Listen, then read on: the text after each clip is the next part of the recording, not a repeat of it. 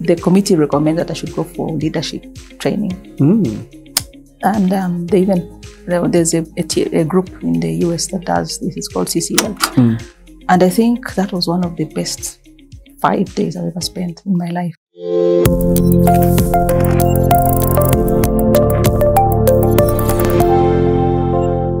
Because, um, yeah, they said, yeah, go for this CCL training. So I register and then they do this CCL is? Uh, Center for Creative Leadership. Mhm. I think um, I don't know. I've never told them. Maybe I should do a testimonial for them. Mm. Really, it was really, really the best training and coaching that I got, I'd ever, I'd ever get. Mm. And when I went, I didn't know what to expect. I just went. Mm.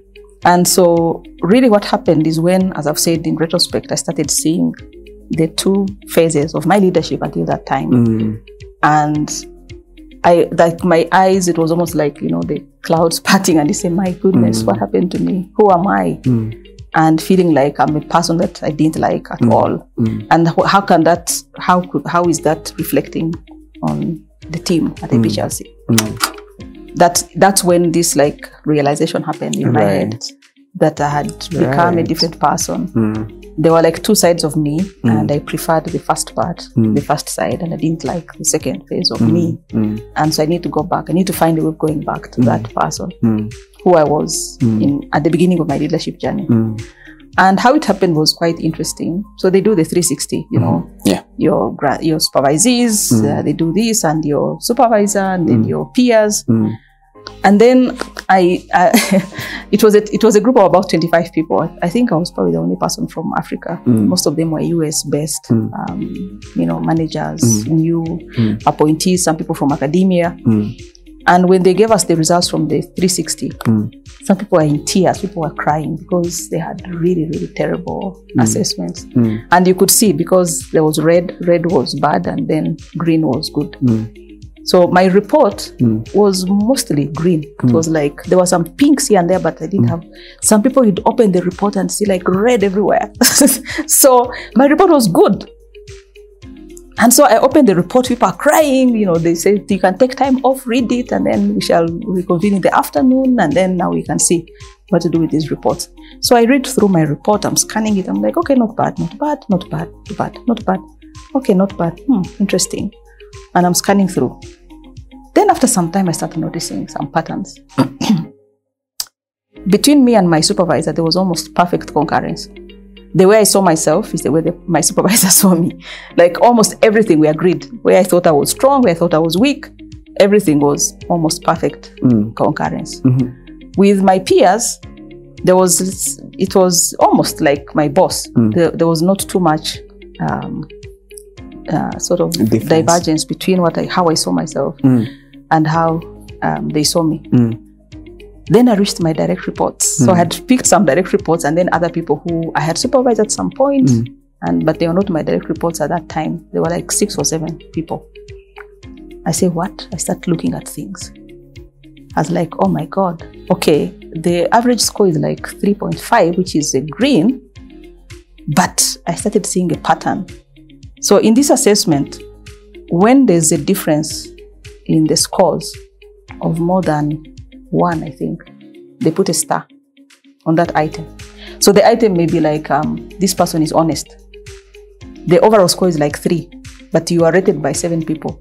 So if one person rated you one and the other person rated you four, they will put a star.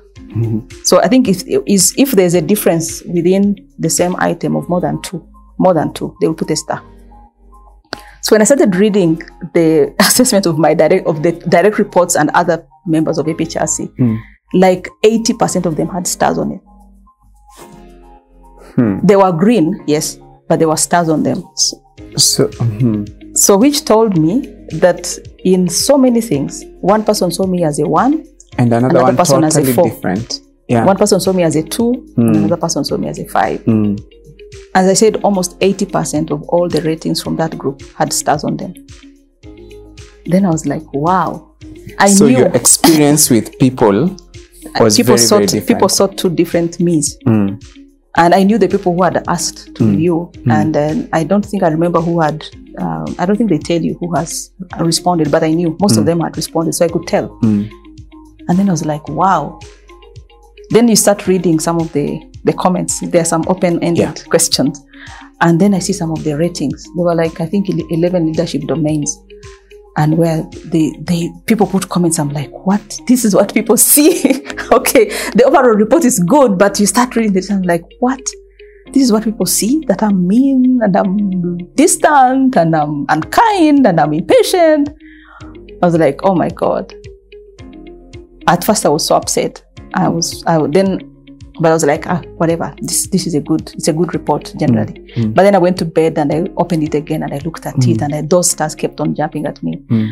And then at some point, it hit me that you said people see two sides of me Mm. because I could tell that the people who are more gracious in their assessment Mm. are people who I had supervised right from the beginning. Mm. There are people who had grown. I was still supervising some of them, but they remember that me. Mm. And so maybe they were a little bit more gracious. Even though I had changed, Mm. they could still give me the benefit of doubt because they, they remembered the They kind, the patient, Mm. the mentoring, the Mm. nurturing me. They remembered that. So I, I assumed that they were being more Mm.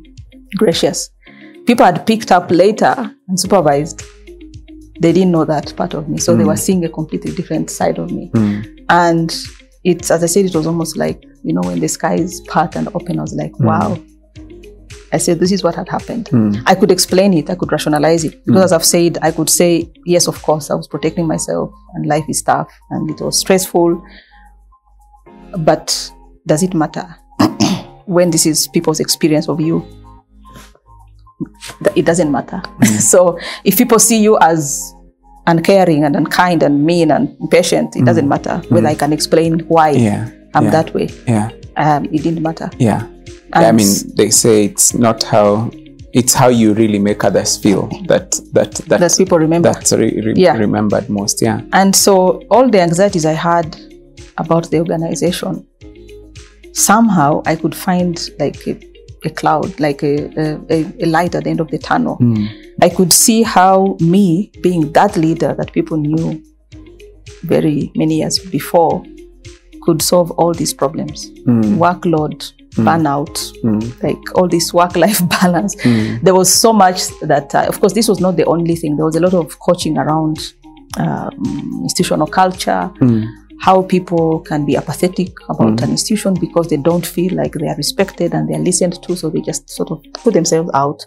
We had a narrative of they. They did this, they did this, they decided this, they said this. Mm. They was us, leadership, and then everybody else had put themselves outside Mm. this circle Mm. and all problems were they. Mm. They did this, they did this.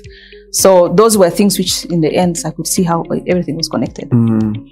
And so I went for you know the last coaching session, Mm. and we started we started having a conversation actually like this. The Mm. person asked me about my Mm. leadership journey and Mm. all this.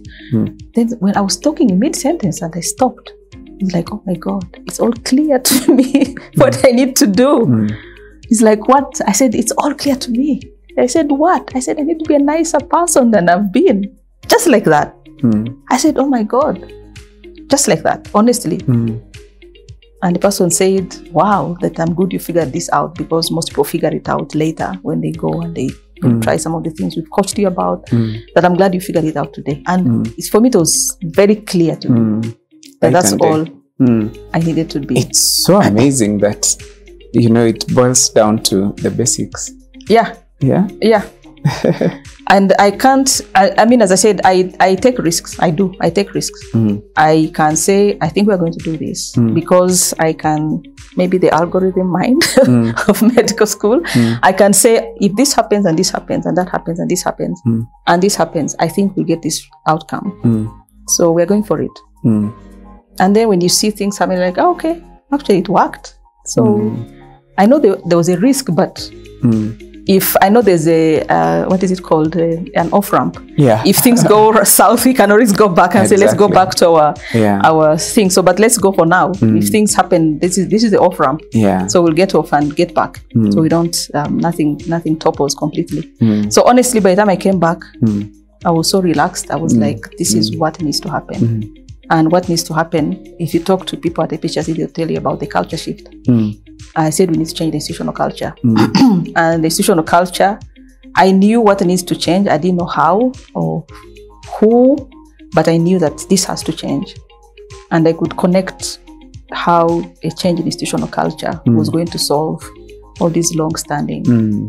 challenges. Mm. And um, so I came, sat down, and wrote like a message about institutional culture. Mm.